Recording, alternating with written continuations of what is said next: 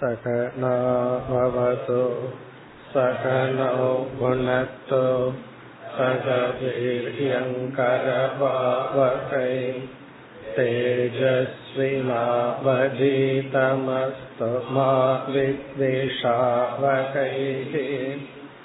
ॐ शान्ति शान्ति शान्तिः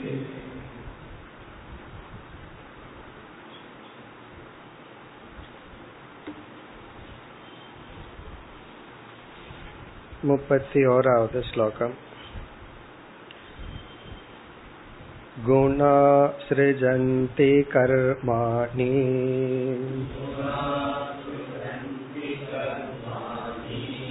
गुणो नुसृजते गुणान् जीवस्तु गुणसंयुक्तः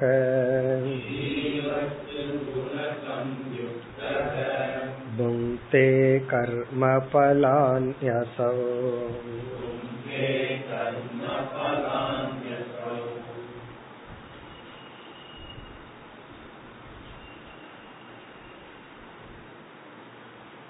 பதினான்காவது ஸ்லோகத்தில் ஆரம்பித்து முப்பதாவது ஸ்லோகம் வரை பூர்வ மீமாம்சகர்களுடைய மதத்தை பகவான் கூறி நிராகரணம் செய்தார் அதாவது ஒரு லோகத்தை அடைதல் மோக்ஷம். நாம் கர்த்தாவாக போக்தாவாக இருப்பதுதான் லட்சியம் என்பதெல்லாம் அவர்களுடைய கருத்து. பிறகு செயல் செய்து அதனுடைய பலனை அடைவதுதான் இலக்கு. இந்த கருத்தை பகவான் நீக்கி இந்த முப்பத்தி ஓராவது ஸ்லோகத்திலிருந்து முப்பத்தி நான்காவது ஸ்லோகம் வரை வேதாந்த மதத்தை பகவான் குறிப்பிடுகின்றார். அவர்களுடைய கருத்து தவறு என்றால் எது சரியான கருத்து? அதைத்தான் சென்ற வகுப்பில் பார்த்தோம். குணாகா சிருஜந்தி கர்மாணி. செயல்களை செய்வது குணாகா நம்முடைய உடல்.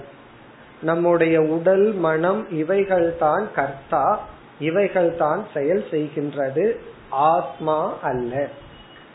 சரி இந்த உடலும் மனதும் எப்படிப்பட்ட செயலில் மேற்கொள்ளும் எப்படிப்பட்ட செயலை மேற்கொள்ளும்? குணக அனுசிருஜதே குணான். இந்த உடலும் மனதும் சத்துவம் ரஜஸ் தமஸ் என்ற குணத்தின் தூண்டுதலின் அடிப்படையில் செயல்படுகின்றது. ஆகவே சத்துவ குணம் ரஜோகுணம் தமோ குணம் என்ற குணம் நம்முடைய மனதையும் உடலையும் வழிப்படுத்துகின்றது அல்லது தூண்டுகிறது. அதன் அடிப்படையில் செயல் நடக்கின்றது. இதில் சத்வரஜமஸ் என்ற குணமும் நம்முடைய உடல் மனமும் தான் கர்த்தா அவைகள் தான் போக்தா. அப்படி இருக்கையில் உணர்வு பூர்வமான ஜீவன் என்ன நிலையை அடைந்துள்ளான்? ஜீவஸ்து குண சம்யுக்தக. இந்த ஜீவன் உடலிலும் சத்வரஜஸ்தமஸ் என்ற குணத்திலும் பற்று வைத்து விட்டான் அபிமானம் வைத்து விட்டான். ஆகவே அசௌ கர்ம பலானி புக்தே. அந்த ஜீவன் போக்தாவாக இருந்து சுகதுக்கம் என்ற கர்ம பலனை அனுபவிக்கின்றான் இப்ப இங்கு வந்து ஆத்மா கர்த்தா அல்ல போக்தாவல்ல இந்த உடலும் மனதும் தான் கர்த்தா போக்தா. ஆனா ஜீவன் இந்த உடலுடன் சம்பந்தப்படுத்தி தன்னை துயரப்படுத்தி கொள்கின்றான் இனி மேலும் வேதாந்த கருத்தை பகவான் அடுத்த மூன்று ஸ்லோகங்களில் விளக்குகின்றார் முப்பத்தி இரண்டாவது ஸ்லோகம் யாவத் स्यात्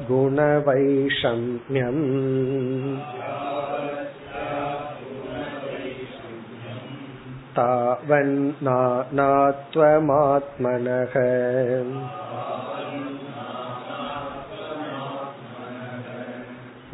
नात्वमात्मनो यावत्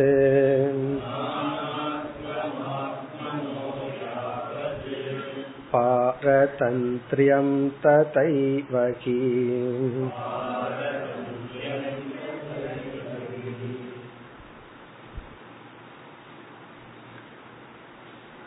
இந்த ஸ்லோகத்தில் பகவான் சிருஷ்டியினுடைய தத்துவத்தை பேசுகின்றார். யாவத் சியாத் குண வைஷம்யம். குண வைஷம்யம் என்பது சிருஷ்டியை பற்றி பேசப்படுகின்ற ஒரு கருத்து. சத்துவம் ரஜஸ் தமஸ் என்ற மூன்று குண சுரூபமாக இருப்பது மாயா என்ற ஒரு தத்துவம். பகவானிடம் இருக்கின்ற மாயா என்ற ஒரு சக்தி ஒரு தத்துவம் மூன்று குண வடிவமாக உள்ளது. அதனால்தான் மாயைக்கு திரிகுணாத்மிகா மாயா என்ற ஒரு லட்சணம். மூன்று குணஸ்வரூபமாக இருப்பது மாயை. இந்த மூன்று குணமும் தன்னளவில் நிறைவாக இருந்தால் அப்பொழுது எந்த சிருஷ்டியும் கிடையாது. அது பிரளய அவஸ்தை. மாயையினுடைய வெளிப்படாத அவஸ்தை. சத்துவம் ரஜஸ் தமஸ் என்ற மூன்று குணமும் தன்னுடைய முழு சக்தியுடன் அதனோட பர்சன்டேஜ்ல வேரி ஆகாம அப்படியே இருந்தா குணசாமியமாக இருந்தால் அத குணசாமியம் என்று சொல்வது. குணசாமியம்னா சத்துவம் ரஜஸ் தமஸ் மூன்றும் சமநிலையில் உள்ளது. இத புரிஞ்சுக்கணும் அப்படின்னா நம்ம வந்து காலை வேளையில் பல பேர்த்துக்கு வந்து சத்துவ குண பிரதானமா இருக்கும். பிறகு நேரம் ஆக ஆக பிசினஸ்னு வியாபாரம்னு மக்களோட தொடர்பு வர வர ரஜோ குணம் அதிகரிக்கும். சத்துவ குணம் அப்படியே குறையும். இரவு வேலையில வந்து உடல் ரொம்ப சோர்ந்து விடும் தமோ குணம் அதிகரிக்கும். அல்லது மதிய வேலையில உணவுக்கு பிறகு வந்து கொஞ்ச நேரம் தமோ குணம் அதிகரிக்கும். சத்துவ குணமும் ரஜோ குணமும் கொஞ்சம் அடங்கி இருக்கும். இப்ப தமோ குணம் சக்தி வெளிப்படும் பொழுது செயல்பட வேண்டாம் சிந்திக்க வேண்டாம்னு தோணும். ரஜோ குணம் வெளிப்படும் பொழுது செயல்படுங்கிற என்ற உற்சாகம் நமக்கு ஏற்படும். இது வந்து குணத்தினுடைய வேற்றுமை. இப்படி சத்துவம் ரஜஸ் தமஸ் என்ற மூன்று குணங்கள் மாறி மாறி நம்மிடம் உள்ளது.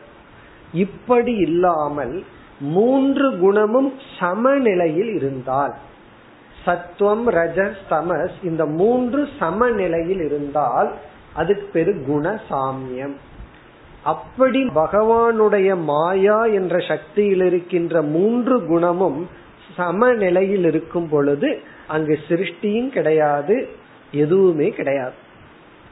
எப்பொழுது குணத்தில் மாற்றம் ஏற்படுகின்றதோ குண சாமியம் அப்படிங்கிறது மூன்று குணமும் சமமாக இருக்கின்ற நிலை அப்பொழுது மாயை வெளித்தோற்றத்திற்கு வராம அப்படியே இருக்கு. எந்த படைப்பும் இல்லை. இந்த குண மாற்றம் வரும் பொழுது அந்த மாற்றத்தை நம்ம வந்து வைஷம்யம் என்று அழைக்கின்றோம். குண வைஷம்யம் என்றால் குணத்தில் ஏற்படுகின்ற மாற்றங்கள். குண சாமியம்னா மூன்று குணமும் சமமாக இருக்கின்ற நிலை. நம்ம அனுபவத்துல குண வைஷமியம் இருக்காது. குண சாமியம் இருக்காது குண வைஷமியம் தான் இருக்கு. ஒரு வேளையில சத்துவ குணம் அதிகமா இருக்கும் மற்ற குணம் குறைவா இருக்கும். இனி ஒரு வேளையில வேறொரு குணம் அதிகமா இருக்கும் மற்ற குணம் குறைவா இருக்கும். அது வந்து குண வைஷமியம் குண சாமியம்னா மூணு சமமா இருக்கிறது. எப்பொழுது குணத்தில் வைஷமியம் ஏற்படுகிறதோ அப்பொழுது சிருஷ்டியானது துவங்குகிறது. மாயை என்ன செய்கின்றது? தன்னை பலவாக்கி கொள்கின்றது. அப்ப சிருஷ்டி என்பது குண சாமியத்திலிருந்து குண வைஷமியத்தை அடைதல். மாயையிடம் இருக்கின்ற மூன்று குணங்கள் சத்துவம் ரஜஸ் தமஸ் மூன்று சமமான நிலையில் இருக்கு. புரிஞ்சுக்கிறதுக்காக சொல்லணும்னா எல்லாம் இந்த முப்பத்தி மூணு புள்ளி மூணு பர்சன்டேஜில் இருக்கு. எல்லாமே சமமான பர்சன்டேஜில் இருக்கு. அப்ப வந்து எதுவுமே நடக்காது. காரணம் என்ன? சத்துவம் ரஜஸ் தமஸ் மூணுமே ஈக்குவலா இருக்கும்போது என்ன பண்ண முடியும்? எந்த குணமும் தன்னை வெளிப்படுத்தி கொள்ள முடியாது. செயல்பட முடியாது. ஏன்னா செயல்படணும்னா மத்த ரெண்டு குணம் கீழே போகணும். சிந்திக்க முடியாது. காரணம் என்னன்னா மத்த ரெண்டு குணங்களும் சமமா இருக்கு. அப்ப என்ன ஆகும்னா இது வந்து ஸ்லீப்பிங் டோஸும் ஆன்டி ஸ்லீப்பிங் டோஸும் சேர்ந்து போட்டா எப்படி இருக்கும்னா தூக்க மாத்திரையும் தூக்கம் வராத மாத்திரையும் சேர்ந்து போட்டோம்னு வச்சுக்கோமே. எப்படி இருக்கும்? ஒருத்தன் அதிகமா தூக்க மாத்திரை போட்டான். அதுக்கு வந்து ட்ரீட்மெண்ட் வந்து தூக்கம் வராத மாத்திரை போடுறதல்ல. அதுக்கு வேற விதமான ட்ரீட்மெண்ட் அந்த நிலையில எப்படி இருக்கும்? இந்த ரெண்டும் ரெண்டையும் பண்ண விடாது. தூங்கம் விடாது தூக்கம் வராம விடாம விடாது. அது போல மூன்று குணமும் சமமா இருந்தா எந்த சிருஷ்டியும் கிடையாது. இந்த மூன்று குணத்தில் மாற்றம் ஏற்படுவதுதான் சிருஷ்டி. அப்படி மாற்றம் ஏற்படும் பொழுது பஞ்சபூதங்களாக மாயை மாற்றத்தை அடைகின்றது. பஞ்ச சூக்ம பூதம் பஞ்ச ஸ்தூல பூதங்கள் பிறகு அந்த சூக்ம பூதங்கள்ல ஆத்மாவினுடைய பிரதிபிம்பம் வெளிப்பட்டு விதவிதமான சிதாபாசங்கள் மனமெல்லாம் தோன்றுகிறது. அதுதான் இங்கு பேசப்படுகிறது. யாவத் சியாத் குண வைஷமியம் குண வைஷமியம் யாவத் சியாத் குணத்தின் வைஷமியம் வேற்றுமை எப்பொழுது தோன்றுகிறதோ. சத்துவம் ரஜஸ் தமஸ் என்ற மூன்று குணங்கள் சமமாக இருக்கின்ற நிலை மாறி எப்பொழுது அதில் வேற்றுமை தோன்றுகிறதோ. இங்க குண வைஷமியம்னா சத்துவரஜ தமசில் உள்ள குணங்களினுடைய மாற்றம் யாவத் சியாத்ன எப்பொழுது ஏற்படுகிறதோ தாவது நானாத்வம் ஆத்மனக. அப்பொழுது விதவிதமான ஜீவர்களினுடைய உற்பத்தியானது உண்டாகின்றது. தாவத்தின அந்த சமயத்தில் ஆத்மனக நானாத்வம் ஆத்மனக நானாத்வம் என்றால் விதவிதமான மனம் தோன்றுகிறது. அந்த மனதில் ஆத்மாவினுடைய பிரதிபிம்பம் தோன்றுகிறது. விதவிதமான ஜீவ தத்துவங்கள் தோன்றுகிறது. அதாவது விதவிதமான உடல் அந்த உடலில் விதவிதமான மனம் அதில் விதவிதமான குணங்கள் விதவிதமான ஜீவராசிகள் தோன்றுகிறது. இதெல்லாம் எப்பொழுதுனா சிருஷ்டி துவங்கும் பொழுது. இனி நானாத்வம் ஆத்மனக யாவது. எப்பொழுது விதவிதமான ஜீவர்கள் தோன்றி விடுகின்றார்களோ இங்க பகவான் வந்து சிருஷ்டிய ரொம்ப வேகமா குயிக்கா சொல்லிட்டு போற குண வைஷமியம் தோன்றியவுடன் மாயையினுடைய மூன்று குணங்கள் மாறுதலை அடைந்தவுடன் பலவிதமான ஜீவாக்கள் தோன்றி விடுகின்றன அப்படின்னா ஜீவ உபாதிகள் சரீரம் தோன்றி விடுகின்றது பிறகு யாவத் ஆத்மனக நானாத்வம். இவ்விதம் பல ஜீவர்கள் தோன்றும் பொழுது அந்த ஜீவர்கள் என்ன நிலையை அடைகின்றார்கள்? பாரதந்திரியம் ததா ஏவகி பவதி. பாரதந்திரியம்னா அந்த ஜீவர்கள் அடிமையாகி விடுகின்றார்கள். பல ஜீவாத்மாக்கள் தோன்றும் பொழுது அந்த பரதந்திரம் என்ற நிலை ஏற்படுகிறது. பரதந்திரம் என்றால் சார்ந்திருத்தல் சம்சாரியாக இருத்தல் என்ற நிலை தோன்றுகிறது. சார்ந்திருத்தல் என்ற நிலை தோன்றி விடுகிறது. அதாவது ஜீவர்கள் தோன்றியவுடன் அவர்களுடன் சேர்ந்து இந்த சம்சாரமும் தோன்றி விடுகிறது. பாரதந்திரியம். இங்க ஏன் பாரதந்திரியம்னா இந்த ஜீவனுக்கு ஒரு பொருளும் பார்க்கறதுக்கு இல்லை அப்படின்னா ஒரு கஷ்டமும் கிடையாது. அதுல வந்து முழுமையான ஆனந்தம். விஷயங்கள் வரும் பொழுது ஜீவன் அடிமையாகி விடுகின்றான். இதற்கு வேறொரு உதாகரணத்தை வேறொரு ஆசிரியர் அவர் இடத்துல சொல்லியிருக்கார். கனவில் பல பொருள் இருக்கு. ஆழ்ந்த உறக்கத்துல பார்த்தோம்னா ஒரு பொருளும் கிடையாது. அறியாமைய தவிர டீப் ஸ்லீப்ல ஒரு ஆப்ஜெக்டும் இல்லை. அதனாலதான் நான் ரொம்ப சந்தோஷமா இருக்கிறேமா நம்ம நினைக்கிறோம் பொருள்களை அதிகப்படுத்திட்டா ரொம்ப சந்தோஷமா இருப்போம். ஆழ்ந்த உறக்கத்துல ஒரு பொருளும் கிடையாது. நம்ம சம்பாரிச்சு வச்ச எந்த பொருளும் கிடையாது. நம்ம வந்து நடு ரோட்ல தூங்கினாலும் சரி அல்லது சாக்கடையில தூங்கிட்டு இருந்தாலும் சரி அல்லது ஏர் கண்டிஷன் ரூம்ல தூங்கிட்டு இருந்தாலும் சரி அந்த தூக்கம் கொடுக்கற சுகம் ஒன்றுதான். எல்லாருக்கும் ஒரே சுகம். இவன் அதை மறந்தா தான் அந்த சுகத்தை அனுபவிக்க முடியும். நான் இந்த இடத்துல தூங்கிட்டு இருக்கிறேன்னு நினைக்கிற வரைக்கும் அந்த சுகத்தை அனுபவிக்க முடியாது. ஒரு விஷயமும் இல்லாத பொழுது இவன் வந்து சுதந்திரமா இருக்கிற மாதிரி விஷயங்கள் வரும் பொழுது இவன் அடிமையாகி விடுகின்றான். விழிச்ச உடனே அடிமையாகிறான். எனக்கு இது வேண்டும் இது வேண்டாம். இந்த கண்டிஷன் வேணும். எலக்ட்ரிசிட்டி போயாச்சு உடனே துக்கம். எலக்ட்ரிசிட்டி வந்தாச்சு உடனே துக்கம். என்ன பையன் பாட்டை போட்டுட்டு இருக்கான். அதனால உடனே துக்கம். இப்படி பாரதந்திரியம்னா பொருள்களுக்கும் சூழ்நிலைக்கும் இந்த ஜீவன் அடிமையாகி விடுகின்றான். கண்டிஷன் போட்டான் இது இப்படி இருந்தா தான் நான் சந்தோஷமா இருப்பேன். நான் சந்தோஷமா இருக்கிறதுக்கு இத்தனை நிபந்தனைகள் உள்ளது. இது வந்து அந்த ஜீவாத்மாவுக்கு வந்து விடுகிறது. சரி இதை தொடர்ந்து என்ன ஆகின்றது? பகவான் ஒரு செயின் போல அடுத்தது என்ன ஆகுதுன்னு சொல்கின்றார். அடுத்த ஸ்லோகம். यापतस्या स्वतन्त्रत्वम्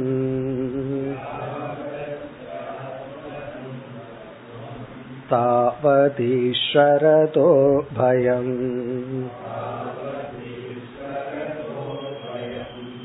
य एतत् समुपासीरन्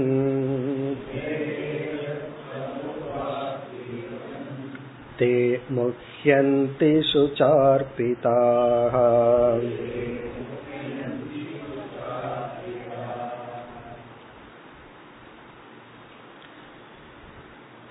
ஒருவன் கூறலாம் நான் ஒரு பொருளுக்கோ சூழ்நிலைக்கோ மனிதனுக்கோ சார்ந்து இருப்பதில் என்ன தோஷம் உள்ளது நான் டிபெண்ட் பர்சனாவே இருந்துட்டு போறேனே அதுலேயே ஒரு சுகம் இருக்கே என்று கூறினால் இங்கு பகவான் வந்து முதல் வரியில் அதுதான் சம்சாரம் என்று கூறுகின்றார்.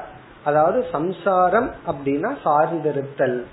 மோக்ஷம் என்றால் சுதந்திரமாக இருத்தல்.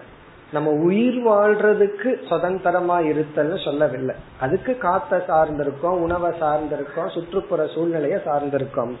இங்க மன நிறைவை நம்ம வந்து பொருள்களின் அடிப்படையில் சார்ந்திருந்தால் அது சம்சாரம். எது எப்படி இருந்தாலும் என்னுடைய ஆழ்ந்த மனசுல சந்தோஷமா இருக்கிறேங்கிறதா மோட்சம். இங்க பகவான் வந்து இப்படி சார்ந்திருத்தல் என்பது பயத்தை கொடுக்கும். அந்த பயம்ங்கிறது தான் சம்சாரம். அதை கூறுகின்றார் யாவத் அஸ்ய அஸ்வாதந்திரியம். அஸ்ய இந்த ஜீவனுக்கு யாவத் எதுவரை? அஸ்வதந்திரத்துவம்.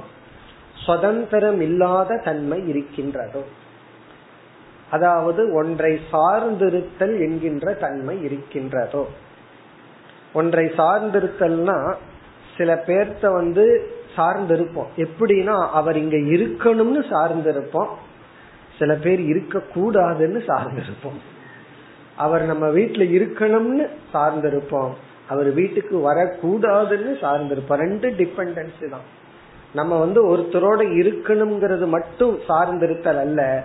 அவருடைய பிரசன்ஸ்ல அடிமையாக இருக்கிறது அடிமைத்தனம் தான் ஒருத்தருடைய ஆப்சன்ஸ்ல அடிமையாக இருக்கிறதும் அடிமைத்தனம் தான் அவர் இருக்க கூடாதுன்னு அடிமையாக இருக்கிறதும் டிபெண்டன்சி தான் அஸ்வதந்திரத்துவம்.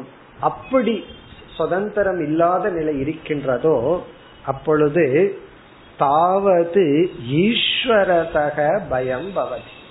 அப்படிப்பட்டவனுக்கு இறைவனிடத்திலிருந்தும் பயம் ஏற்படும். தாவத்னா அப்படி சுதந்திரமாக இல்லாதவன் ஈஸ்வர தகன இறைவனிடத்திலிருந்தும் பயமானது ஏற்படும். இறைவனிடத்திலிருந்தே இவன் பயம் கொள்வான். இதை ஏன் இப்படி சொல்கிறார்னா ஈஸ்வரன் அப்படிங்கிறது அபயத்துக்கான இருப்பிடம். பகவான நினைச்சு நம்ம பயத்தை நீக்கணும்.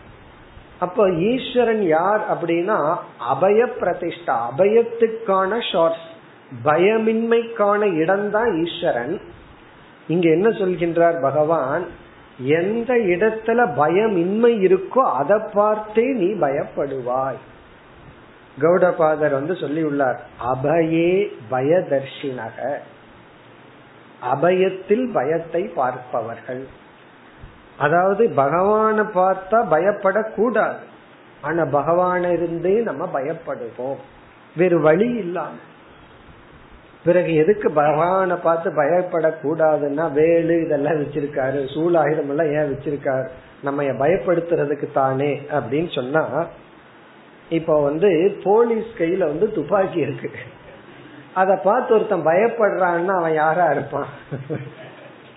திருடனா தான் இருப்பான். அதாவது வந்து நேர்மையானவன் வந்து ஒரு போலீஸ பார்த்தான் அப்படின்னா அவனுக்கு ஒரு செக்யூரிட்டி வரணும். அட்லீஸ்ட் ஒரு பாதுகாவலர் வந்து விட்டான்னு சொல்லி. எல்லாம் அந்த காலத்துல இப்ப வந்து சில பேர் வந்து அவங்கள கண்டே பயந்துக்க வேண்டியது இருக்கு. ஆனா ஒரு நேர்மையான போலீஸ்னு நமக்கு தெரிஞ்சிடுதுன்னு வச்சுக்கோமே அவரை பார்த்த உடனே ஒரு பயம் நம்ம மைண்ட்ல இருந்து மீண்டும் காரணம் என்ன? என்னை பாதுகாப்பவர். அதே போல பகவான் வந்து ஆயுதத்தை ஏன் வச்சிருக்காருன்னு சொன்னா நம்ம தர்மத்தை பின்பற்றிட்டோம் அப்படின்னா பகவானை கண்டு சந்தோஷம். ஏன்னா அந்த ஆயுதம் வந்து அதர்மத்தை பின்பற்றவர்களுக்கான ஆயுதம் அது. அந்த ஆயுதத்தை ஏன் வச்சிருக்காரு? அதர்மத்தை பின்பற்றினா அந்த ஆயுதம் வேலை செய்யும். தர்மத்தை பின்பற்றினா அபய முத்ரா. ரெண்டு முத்திரை இருக்கு. பயப்படுத்துற முத்திரை ஒண்ணு இருக்கு. அபய முத்திரை இருக்கு. அப்ப நம்ம வந்து அதர்மத்தை பின்பற்றி விட்டால் அதே பகவான் பய காரணமாக மாறி விடுகின்றார். பக்தியும் நமக்கு வந்து தர்மமும் நம்மிடம் வந்து விட்டார். அதே பகவான் வந்து நமக்கு அபயத்தை கொடுக்கின்றார். பெஸ்ட் எக்ஸாம்பிள் வந்து நரசிம்மமூர்த்தி தான். நரசிம்மரை வந்து கண்டு பிரகலாதன் மகிழ்ந்தான். போய் மடியில் அமர்ந்து கொண்டான். அதே நரசிம்மர் வந்து ஒருவனுக்கு யமனாக மாறினார். அப்படி ஈஸ்வரனிடமிருந்தும் இந்த ஜீவனுக்கு பயம் வந்தது அதாவது எங்க போனா பயப்பட மாட்டோமோ அங்கிருந்தே பயந்துட்டோம்னா பிறகு வேற எங்க ஓட முடியும்? இப்ப போலீஸ கண்டு பயந்துட்டு ஒரு திருடங்கையில மாட்டிட்டோம் அப்படின்னா அதான் பண்ணிட்டு இருக்கோம். பகவானை கண்டு பயந்துட்டு சம்சாரத்துல போய் விழுந்து கொண்டு இருக்கின்றோம். எது ஷோர்ஸ் ஆஃப் பியர்லெஸ்னஸ் அதிலிருந்தே நாம் விலகி விடுகின்றோம். இது சம்சாரம். அப்ப இந்த கருத்துல பகவான் என்ன சொல்கின்றார்? எந்த ஒரு ஜீவன் இந்த அனாத்மாவான உடலிலும் மனதிலும் நான்கிற அபிமானம் வச்சு கர்த்தா போக்தாவா இருக்கானோ அவன் வந்து இறைவனிடத்திலிருந்தும் பயந்து கொண்டு சம்சாரியாக இருப்பான். இனி வந்து அடுத்த இரண்டாவது வரியில் இந்த மீமாம்சகர்களுடைய மதத்தை யார் பின்பற்றுகிறார்களோ அவர்கள் சம்சாரிகள் என்று வர்ணிக்கின்றார். ஏ ஏதத் சமுபாசீரன். ஏ எந்த மனிதர்கள்? ஏதத்னா பூர்வ மீமாம்ச மதத்தை ஏதத்னா இதற்கு முன் கூறிய இந்த மதத்தை. இந்த மதம்னா என்ன? கர்த்தாவாகவும் போக்தாவாக இருக்கிறது தான் லட்சியம். ஏதாவது கர்மம் பண்ணி சொர்க்கம் முதலிய லோகத்துல போய் இருக்கிறது தான் மோக்ஷம் இப்படி யார் இருக்கின்றார்களோ இந்த மதத்தை சமுபாசீரன் என்றால் ஏற்றுக்கொள்கின்றார்களோ பின்பற்றுகிறார்களோ. ஏதத்னா இந்த பூர்வ மீமாம்சா கருத்தை சமுபாசீரன் அப்படின்னா முழுமையாக ஏற்றுக்கொண்டு அதை பின்பற்றுகின்றார்களோ. அதாவது கர்மகாண்டம் வந்து நம்ம பெட்டர் கர்த்தாவாகவ மாத்திட்டு இருக்கோம் நீ இத பண்ணு இல்ல இப்படி பண்ணு அப்படி பண்ணுன்னு சொல்லிட்டு இருக்கோம் வேதாந்தம் வந்து நம்ம அகர்த்தாவா மாத்தோம். கர்மகாண்டம் நமக்கு வந்து ஈகோவை வளர்த்திட்டு இருக்கோம் ஞானகாண்ட ஈகோவை அழிச்சிட்டு இருக்கோம் இவர்களெல்லாம் இந்த கர்மகாண்டத்தை பின்பற்றி யார் வாழ்ந்து கொண்டிருக்கின்றார்களோ தே முக்கியந்தி அவர்கள் மோக வசத்தில் வீழ்ந்து விடுகின்றார்கள். தே முக்கியந்தி என்றால் அவர்கள் மோகத்தில் வீழ்ந்து விடுகின்றார்கள். அது மட்டுமல்ல சுச்சா அர்ப்பிதாக பவந்தி. சுச்சா என்றால் துயரத்தினால். அர்ப்பிதாக என்றால் மூழ்கடிக்கப்பட்டவர்களாக வாழ்கின்றார்கள். அர்ப்பிதாகனா அவர்களுக்கு அது கிடைச்சிரும் அர்த்தம். சுஜானா துயரம் அவர்களுக்கு கிடைத்து விடும் பஞ்சமில்லாம கிடைச்சிரும் சொல்றாரு பகவான். சுஜார்பிதான துயரத்தினால் மூழ்கடிக்கப்பட்டவர்களாக துயரத்தினால் சேர்ந்தவர்களாகவும் மோகத்தில் வீழ்ந்தவர்களாகவும் ஆகின்றார்கள். அதாவது சோக மோகத்தில் வீழ்ந்து விடுகின்றார்கள். சோகமும் மோகமும் தான் சம்சாரம். கீதையில அர்ஜுனனுடைய மனதுல முதல்ல வந்த பாவனை என்ன?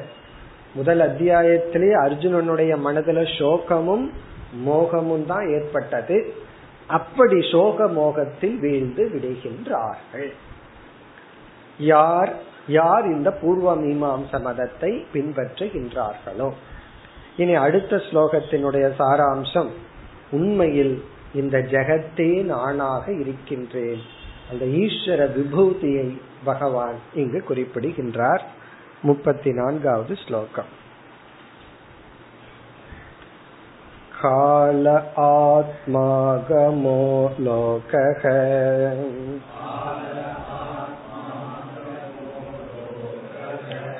स्वभावो धर्म एव च।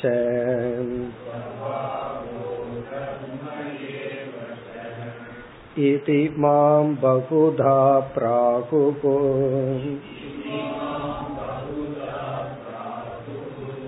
गुणं व्यतिकरे सति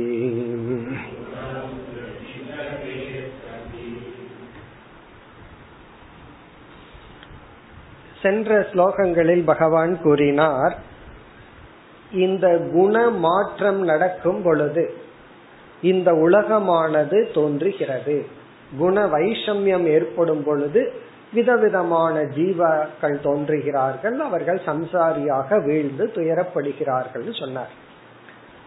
அப்படி என்றால் மோக்ஷம் என்பது குணமாற்றம் வராமல் இந்த உலகமே இல்லாத நிலையா என்று கேட்கும் பொழுது இங்கு பகவான் அதற்கு பதில் கூறுகின்றார். உண்மையில் என்னை உணர்ந்த ஞானிகள் குணமாற்றம் ஏற்பட்டு இந்த சிருஷ்டி தோன்றி இந்த சிருஷ்டி நடந்து கொண்டிருக்கும் பொழுது அனைத்திலும் என்னை தான் பார்க்கின்றார்கள். இப்ப ஞானியினுடைய ஞானத்தை பகவான் இங்கு கூறுகின்றார். என்ன ஞானம்? இந்த சிருஷ்டி இருக்கும் பொழுது அந்த சிருஷ்டியில் ஈஸ்வரன் தத்துவமாகிய என்னை மட்டும் பார்க்கின்றார்கள். நானேதான் அனைத்துமாக இருப்பதாக ஞானிகள் பேசுகின்றார்கள். இந்த ஸ்லோகத்தினுடைய கடைசி பகுதி குண வெதிகரே சதி. அதாவது கடைசி பகுதி. இதிமாம் பகுதா பிராகு குண வெதிகரே சதி. இங்க குண வெதிகரகன குண வைஷமியம். குண வைஷமியம் ஏற்பட்டு இந்த சிருஷ்டி இருக்கும் பொழுது. குண வெதிகரே சதி என்றால் குணமாற்றம் ஏற்பட்டு இந்த படைப்பு நடைபெற்று கொண்டிருக்கும் பொழுது. குணத்தில் குண வெதிரேகம்னா குணமாற்றம். குண வெதிரேகே சதி வெதிகரே சதினா குணத்தில் மாற்றம் ஏற்பட்டு இந்த சிருஷ்டியானது இயங்கிக் கொண்டிருக்கும் பொழுது மாம் பகுதா பிராகுகு இதி. இரண்டாவது வரியில் என்னையே இவ்விதமாக ஞானிகள் பலவாக கூறுகின்றார்கள். மாம்னா இறைவனாகிய என்னையே பகுதா பிராகுகு என்னையே பலவாக பேசுகிறார்கள்.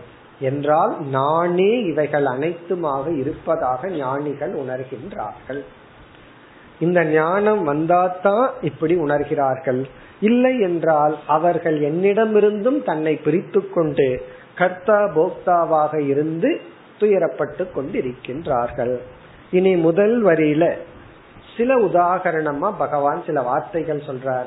இவைகளெல்லாம் சிருஷ்டியில் இருக்கிற தத்துவம். இவைகளெல்லாம் நானே என்று ஞானிகள் உணர்கின்றார்கள். என்னென்ன தத்துவம்?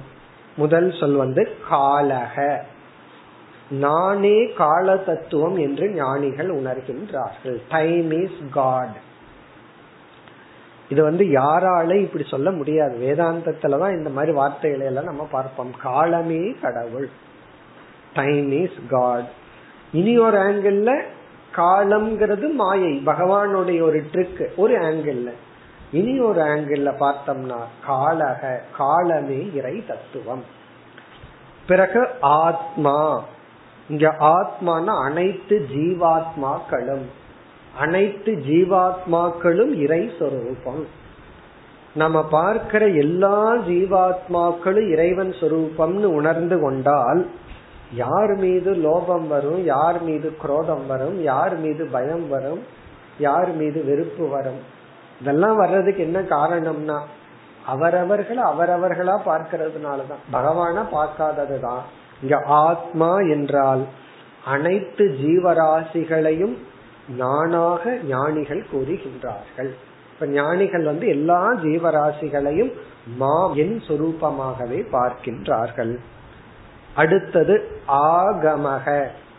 ஆகமகன வேத சாஸ்திரம். வேதமே இறைவன் சொரூபம். நானே சாஸ்திரமாகவும் சாஸ்திரத்தையே இறை சுரூபமாகவும் பார்க்கின்றார்கள். பிறகு அடுத்தது வந்து லோகக. பதினாலு லோகங்கள் அனைத்து உலகமும் நானாகவே ஞானிகள் கூறுகின்றார்கள். எல்லா லோகமும் பகவான் சொரூபந்தான் என்று கூறுகின்றார்கள். அடுத்தது ஸ்வபாவக. ஸ்வபாவக என்றால் ஒவ்வொரு பொருளில் இருக்கின்ற தன்மை அது இறைவனுடைய தன்மை. இப்ப நீரில் வந்து தண்ணீர்ங்கிற ஆப்ஜெக்ட்ல தண்ணீர்னு ஒரு தன்மை இருக்கு. தண்ணிக்குன்னு ஒரு தன்மை இருக்கு சுவாவம் இருக்கு. நெருப்பு அப்படின்னா நெருப்புக்குன்னு ஒரு சுவாவம் இருக்கு. உஷ்ணம்னு ஒரு சுவாவம் ஆகாசத்துக்கு சப்த குணம்னு ஒரு சபாவம் பூமிக்கு வந்து கந்த குணம்னு ஒரு சபாவம் அப்படி ஒவ்வொரு ஆப்ஜெக்டுக்கும் ஒவ்வொரு சபாவம் இருக்கு ஒவ்வொரு தன்மை இருக்கு ஒரு சக்தி இருக்கு. இது வந்து கீதையில பகவான் சொல்ற விபூதியினுடைய சாராம்சம். தபஸ் செய்பவர்களுடைய தவமாக நான் இருக்கிறேன் ஞானியினுடைய ஞானமா நான் இருக்கிறேன் இப்படி எல்லாம் பகவான் சொன்னார். நீரில் சுவையாக இருக்கிறேன். இப்படி எல்லாம் பகவான் சொன்னார். அதான் சுவாவம். அவரவர்களிடத்தில் இருக்கின்ற அந்த தன்மையாக பகவானே இருக்கின்றார். பிறகு தர்ம ஏவச்ச. இங்க தர்மகங்கிற சொல்லுக்கு வந்து பாப புண்ணியம். நானே பாப புண்ணியமாகவும் இருக்கின்றேன். கர்மத்தினுடைய பலனாகவும் இருக்கின்றேன். ஏவச்ச. இந்த சேங்கிறதுல சர்வம் எல்லாமே இது போன்று. சில வார்த்தைகளை பகவான் உதாரணமா சொன்னார். இப்படிப்பட்ட அனைத்துமாக இதி மாம். இப்படி என்னை பகுதா பிராகோ நானே இவைகள் அனைத்துமாக இருப்பதாக ஞானிகள் கூறுகின்றார்கள். இப்படியெல்லாம் எப்பொழுது நான் இருக்கின்றேன்னா? குண வெதிகரே சதி. குணமாற்றம் நிகழும் பொழுது இப்படிப்பட்ட சிருஷ்டி தோன்றுகிறது. இவைகளை நானாகவே ஞானிகள் பார்க்கின்றார்கள். இத்துடன் இந்த வேதாந்த சாராம்சத்தையும் பகவான் நிறைவு செய்கின்றார். இந்த அத்தியாயத்தை நம்ம பார்த்தோம்னா பகவான் கர்ம யோகத்துல ஆரம்பிச்சு ஞான யோகத்தை கூறி வேதாந்தத்தினுடைய சாராம்சத்தை கோரி பூர்வ மீமாம்சகர்களுடைய கருத்தை எடுத்துக்கொண்டு அது எப்படி தவறு என்று சொல்லி கர்த்தாவாகவும் போக்தாவா இருக்கிறதா சம்சாரம் சொல்லி மீண்டும் வேதாந்தத்தினுடைய சாராம்சத்தை சொல்லி ஞானியினுடைய ஞானத்தை சொல்லி நிறைவு செய்தார். ஞானிக்கு இப்படி ஒரு ஞானம் இருக்கும். என்னையே எல்லா இடத்திலும் பார்ப்பார்கள் என்று பகவான் தன்னுடைய உபதேசத்தை நிறைவு செய்கின்றார். இனி அடுத்த மூன்று ஸ்லோகங்கள் உத்தவருடைய ஒரு கேள்வி. இனி வந்து உத்தவர் வந்து பகவானிடம் கேள்வி கேட்கின்றார். இந்த மூன்று ஸ்லோகத்துடன் இந்த அத்தியாயம் முடிவடையும். அடுத்த அத்தியாயத்துல பகவான் வந்து இந்த கேள்விக்கான பதிலை கொடுக்க போகின்றார். இனி அடுத்து கடைசி மூன்று ஸ்லோகங்கள். உத்தவர் கிருஷ்ண பகவானிடம் கேள்வியை கேட்கின்றார். என்ன கேள்வி? அடுத்து முப்பத்தி ஐந்தாவது ஸ்லோகம். गुणेषु वर्तमानोऽपि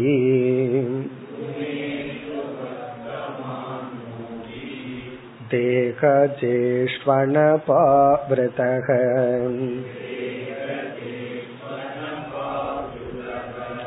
गुणैर्न बध्यते देही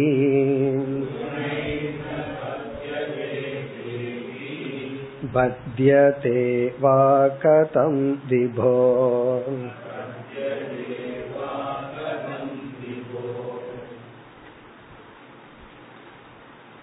கிருஷ்ண பகவானை உத்தவர் அழைக்கின்றார் இந்த ஸ்லோகத்தினுடைய கடைசி சொல் விபோ விபோ என்றால் எங்கும் வியாபித்திருக்கின்ற இறைவா விபோ என்றால் இறைவா விபுன வியாபித்திருப்பவர் இனி ஒரு பொருள் விவிதம் பாதி விதவிதமாக இருப்பவர். அதாவது வந்து விசேஷேன பவதி அல்லது விவிதம் விதவிதமாக அல்லது அனைத்துமாக இருப்பவர். எங்கும் வியாபிப்பவர் அல்லது அனைத்துமாக இருக்கின்ற இறைவா என்று பகவானை அழைத்து கேள்வியை கேட்கின்றார். இங்கு கேள்வி என்னவென்றால் ஒருவன் எப்படி இந்த உடலுடன் இருந்து கொண்டு உடலுடன் உடலினுடைய செயலையும் செய்து கொண்டு அதாவது உடல்ல அபிமானம் வச்சுக்கிறான். உடலில் இருந்து என்னென்ன செயல் வருதோ அதையும் செய்து கொண்டு அன்றாட வாழ்க்கை வாழ்ந்து கொண்டு அதே சமயத்தில் முக்தனாகவும் ஒருவனால் எப்படி இருக்க முடிகிறது? அது ஒரு கேள்வி. இந்த உடலோடு இருக்கான். உடலோடு அபிமானமும் வச்சுக்கிறான். ஐடென்டிஃபையும் பண்ணிக்கிறான். உடல் மூலமா அவனுடைய கடமைகளை செய்து கொண்டிருக்கின்றான் மற்ற சம்சாரிகளை போல இவனும் சாதாரணமா வாழ்ந்து கொண்டு வருகின்றான். அதே சமயத்தில் இவன் பந்தப்படாமலும் இருக்கின்றான். அது எப்படி? இந்த மேஜிக் வந்து எப்படி நடக்குது? பிறகு வந்து ஒருத்த வந்து என்ன பண்றான்? இந்த உடலோடு இருந்து கொண்டு அவன் பந்தப்படாம இருக்கான். இனி ஒருத்தன் அவனும் உடலோடு இருந்து கொண்டு பந்தப்பட்டு கொண்டு இருக்கின்றான். அது எப்படி நடக்குது? ஒரு ஜீவன் உடலோடும் இந்த உலகத்தோடும் இருந்து செயல்பட்டு கொண்டு முக்தனாக எப்படி இருக்கின்றான்? இனி ஒரு ஜீவன் வந்து அதே உடலோடும் உலகத்தோடும் இருந்து கொண்டு எப்படி பந்தப்படுகின்றான்? இப்ப ஞானிக்குன்னு தனி உலகம் தனி உடல் தனி மனசுன்னு வச்சுட்டோம்னா அதுக்கு ஒரு லாஜிக் இருக்கு. ஏன்னா அவனுடைய லாட்டே தனி. பகவான் வந்து தனி ஸ்பெஷல் பாடி கொடுத்துட்டார். அல்லது ஸ்பெஷல் உலகம் கொடுத்துட்டார். ஆகவே அவன் வந்து வேறொரு உலகத்துல வாழ்றான். வேறொரு உடல்ல வாழ்றான். அதனால அது லாஜிக்னு சொல்லலாம். ஆனா யோசிச்சு பார்த்தோம்னா உத்தவருடைய கேள்வி எவ்வளவு ஆழமானதுன்னு நமக்கு தெரியும். ஞானிக்கும் அஜானிக்கும் அதே உடல் தான் அதே உடல் சில சமயம் ஞானிக்கு அஜானி விட கொஞ்சம் அதிக நோய் இருக்கலாம். அல்லது சூழ்நிலை அதிக கஷ்டமாவும் கூட இருக்கலாம். ஏன்னா அஜானி வந்து இந்த உலகம்தான் உண்மைன்னு சொல்லி தன்னை சுத்தி மோர் கம்ஃபர்ட வச்சிருப்பான். மோர் செக்யூரிட்டி எல்லாமே டாக்குமெண்ட்ல இருக்கும் இன்சூரன்ஸ் இருக்கும். எல்லாமே இருக்கும். யாருக்கு? அஜானிக்கு அப்ப அஜானிக்கு வந்து கொஞ்சம் மோர் பாதுகாப்பு இருக்கும். இவர் இல்லைன்னா அவரு அவர் இல்லைன்னா இவரு. அஜானியோட டெலிபோன் புக்கை பார்த்தா ரெண்டாயிரத்துக்கு மேல தாண்டி காரணம் என்ன? எல்லாரோட நம்பர் வாங்கி வச்சுக்குவான். இவர் இல்லைன்னா அவரு அவர் இல்லைன்னா இவ்வளவு ஒரு செக்யூரிட்டி ஞானிய பார்த்தா கொஞ்சம் குறைவா இருக்கிற மாதிரி இருக்கு. யாரும் கிடையாது தன்னை சுத்தி. அப்போ இப்படி இருக்கும் பொழுது எப்படி ஒருவன் முக்தனா இருக்கான்?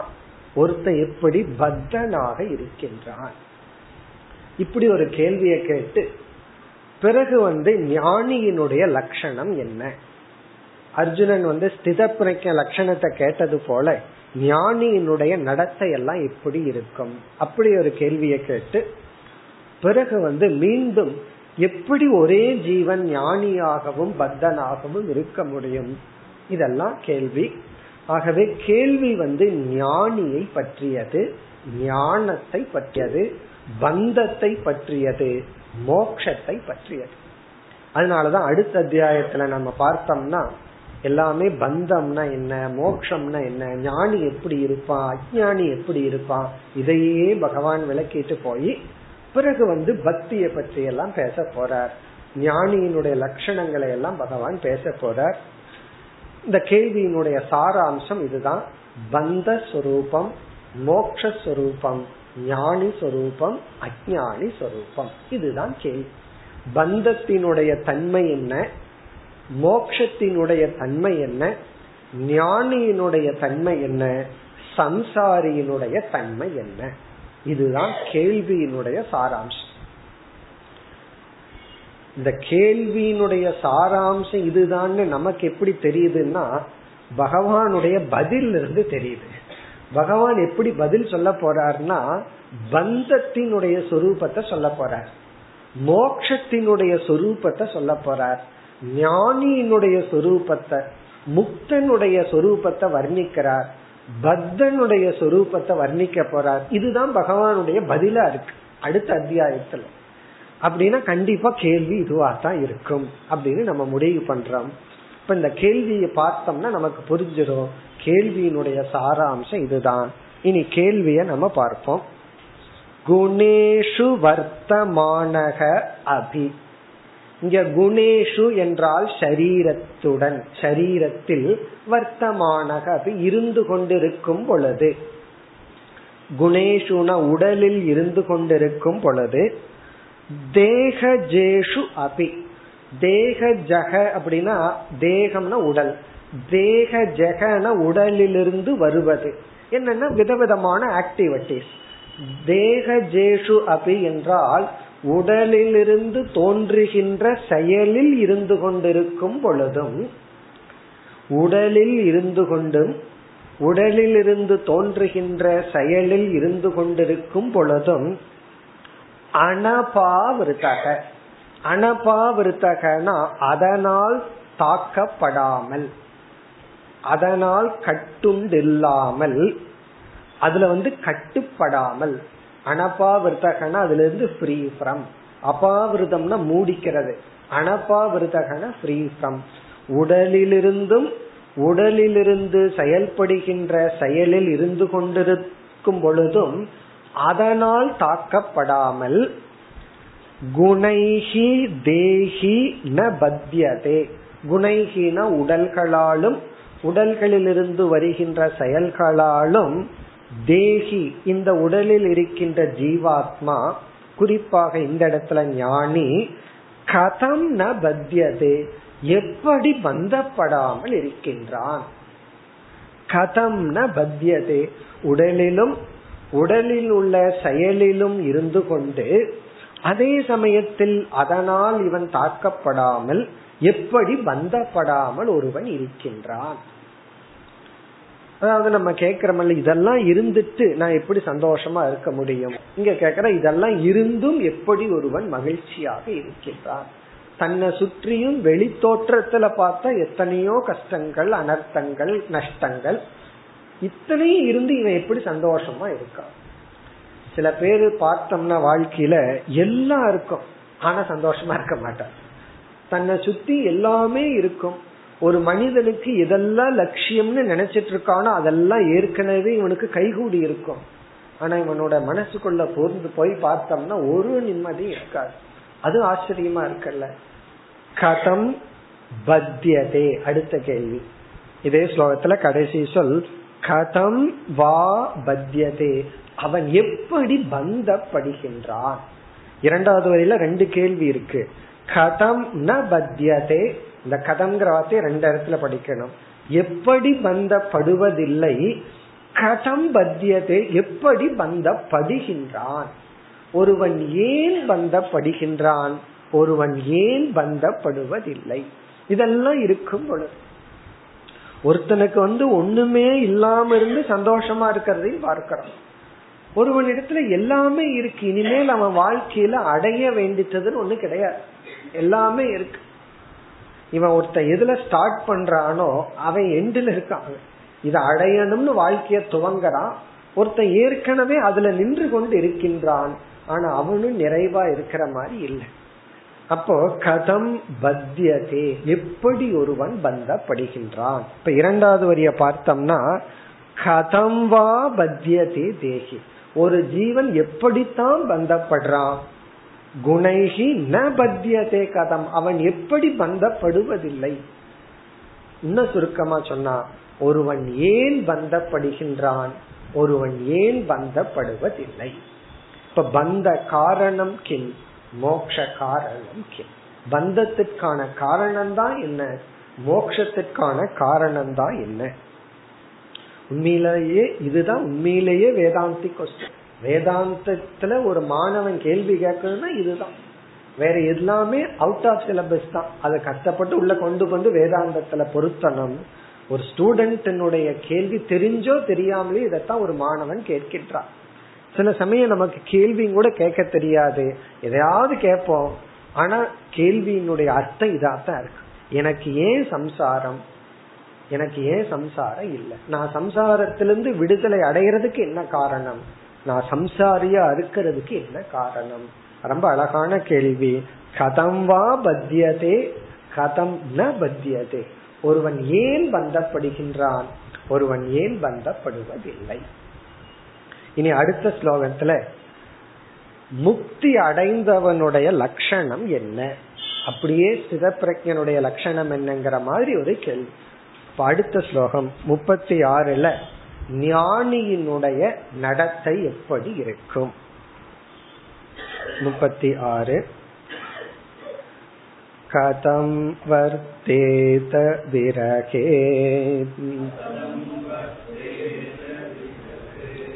कैर्वा ज्ञायेत लक्षणैः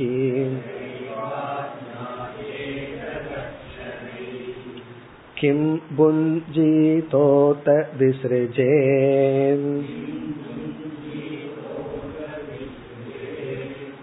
सयीतासीत याति वाम्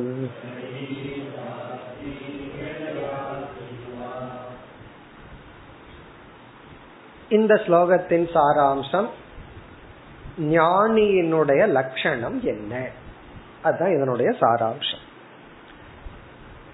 பகவத்கீதையில ஸ்தித பிரஜனுடைய லட்சணம் என்னங்கிறது போல பராபக்தனுடைய லட்சணம் என்னங்கிறது போல குணாதீதனுடைய லட்சணம் என்ன என்பது போல இங்கு வந்து ஞானியினுடைய லட்சணம். சென்ற ஸ்லோகத்துல கேள்வி வந்து ஒருவன் வந்து உடலிலும் உடலில் செய்கின்ற செயலிலும் இருந்து கொண்டு எப்படி பந்தப்படுகிறான்? ஏன் பந்தப்படுகிறான்? ஒருவன் ஏன் பந்தப்படுவதில்லை? இங்கு வந்து பந்தப்படாதவன் நடத்தை எப்படி இருக்கும்? கதம் வர்த்தேத. கதம் வர்த்தேதன ஞானி எப்படி இருப்பான்? அவன் எப்படி இருப்பான்? கதம் வர்த்தேத. ஹவு ஹி லிவ்ஸ் அவன் எப்படி இருப்பான்? கதம் விரகே. எப்படி சஞ்சரிப்பான்? விரகேத்னா அவனோட விவகாரம் எப்படி இருக்கும்? அவன் இப்படித்தான் இருப்பான். கதம் விரகேத் அவன் இப்படி நடந்து கொள்வான். கைர்வா நியாயேத லக்ஷணைகி கைகி லக்ஷணைகி எந்தெந்த அடையாளங்களால் நியாயேத அவனை கண்டுகொள்ள முடியும்? கைகி லக்ஷணைகி எந்தெந்த லட்சணங்களால் நியாயேத அவனை நாம் புரிந்து கொள்ள முடியும்? ஒரு ஞானி இவன்கிறது எந்த லட்சணத்தினால நம்ம புரிஞ்சுக்க முடியும்? இதுக்கெல்லாம் பகவான் சொல்ல போற. ஞானியினுடைய லட்சணத்தை எல்லாம் வர்ணிக்க போற. கைகி லட்சணைகி நியாயேத எந்த அடையாளங்களை கொண்டு இவன் ஞானி என்று புரிந்து கொள்ள முடியும்? இதுக்கெல்லாம் நம்ம பதில் பார்த்திருக்கிறோம்.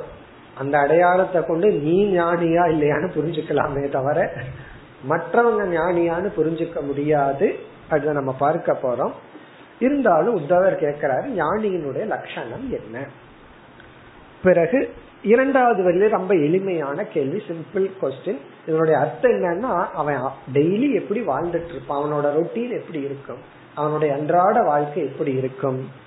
கிம் புஞ்சீத. அவன் எதை உட்கொள்வான் அவன் எப்படி சாப்பிடுவான்? லிட்டரலா எதை சாப்பிடுவான் அப்படிங்கறத அர்த்தம். இத நம்ம எப்படி புரிஞ்சுக்கணும்? அவன் எப்படி போக்தாவாக இருப்பான். அவன் போக்தாவா இருக்கும் போது அவனுடைய மனநிலை எப்படி இருக்கும். கிம் புஞ்சிட்டன்னா அவன் எதை சாப்பிடுறான் அப்படின்னா உடனே வாழைப்பழத்தை தான் சாப்பிடுவான்.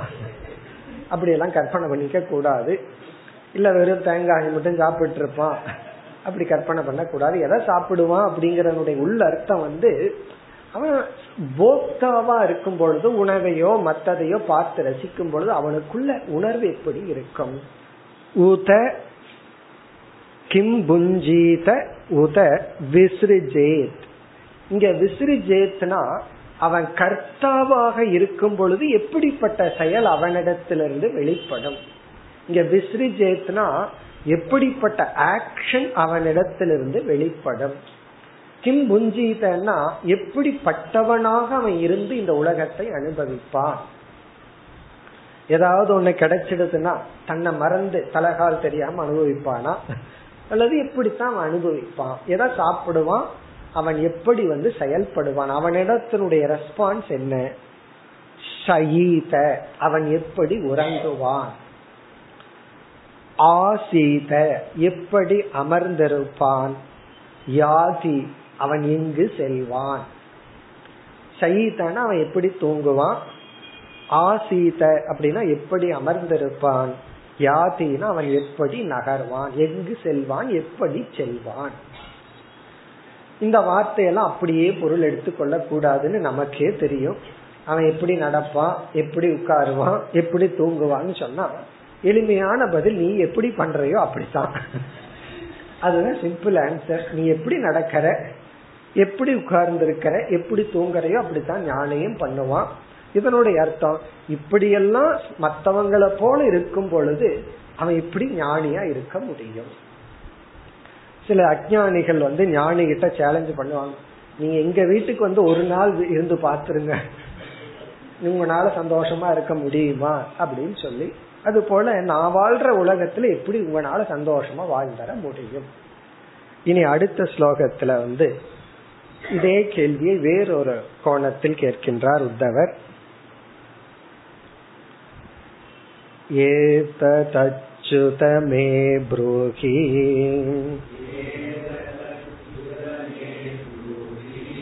प्रश्नं प्रश्नविदां वर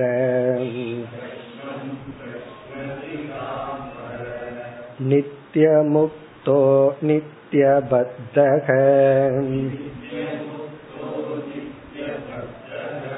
ஏக ஏவேதி மே பிரமக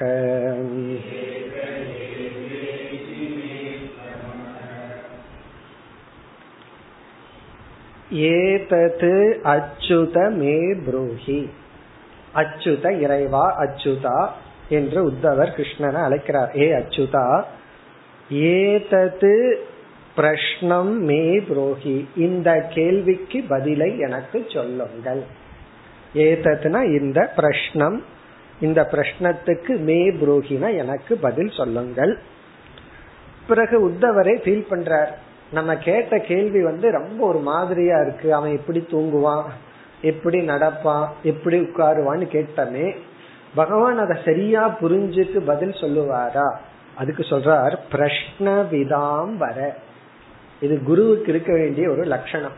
பிரஷ்ன விதாம் வரன்னா கேள்வியை சரியாக புரிந்து கொள்வதில் உத்தமமாக இருக்கின்ற பகவானே. பிரஷ்னவிதாம் என்றால் கேள்வியை புரிந்து கொள்வதில் வரண மேலாக இருக்கின்ற பகவானே.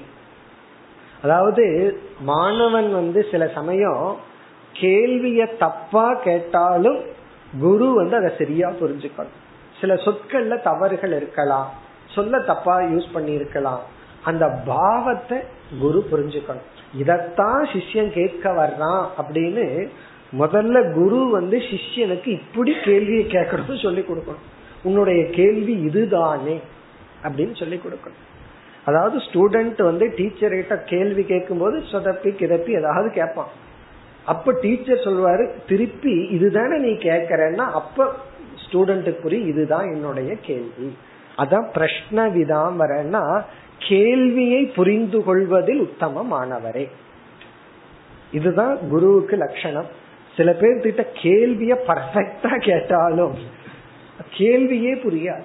ஒருத்தர்கிட்ட ஒரு கேள்விய கேட்கறோம் அதற்கு தவிர மீதி பதில சொல்லிட்டு இருப்பாரு. அந்த கேள்விய தவிர வேற பதில் சொல்லிட்டு இருப்பாங்க கொஞ்ச நேரத்துக்கு அப்புறம் இவர் சொல்லுவார் நான் இதை கேட்கல அப்படின்னு சொல்லி.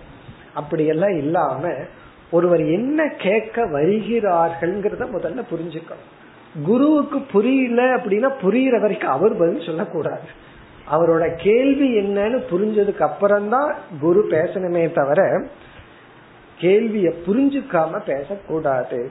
ஆனா சிஷ்யனுக்கு கேள்வி கேட்க தெரியலனா பரவாயில்ல.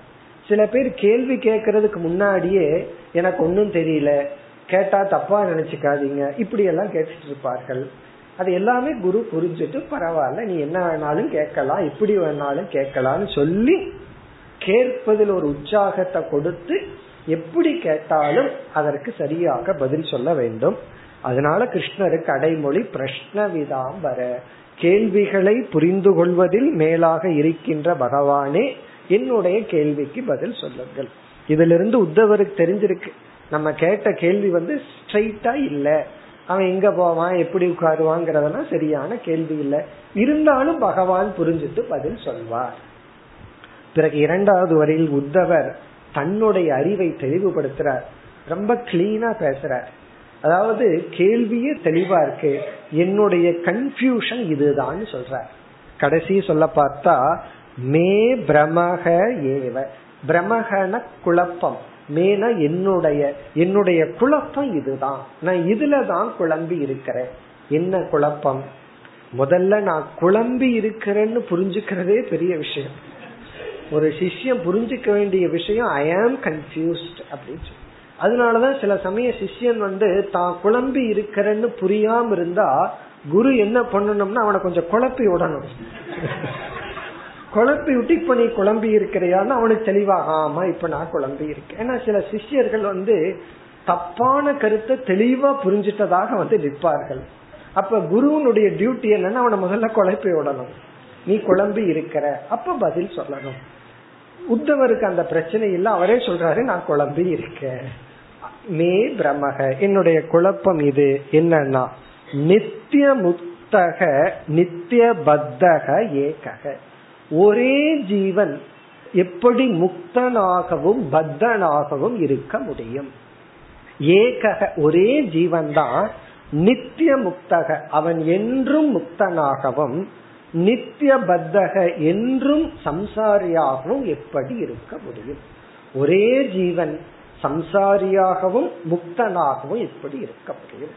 ஒரே ஜீவன் பிரம்மனாகவும் சம்சாரியாகவும் எப்படி இருக்க முடியும்?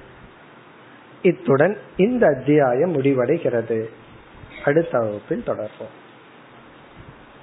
ॐ पूर्णमधपूर्णमिधं पूर्णात्पूर्णमुदच्छते पूर्णस्य पूर्णमादाय पूर्णमेवावशिष्यते ॐ शान्ति शान्ति शान्तिः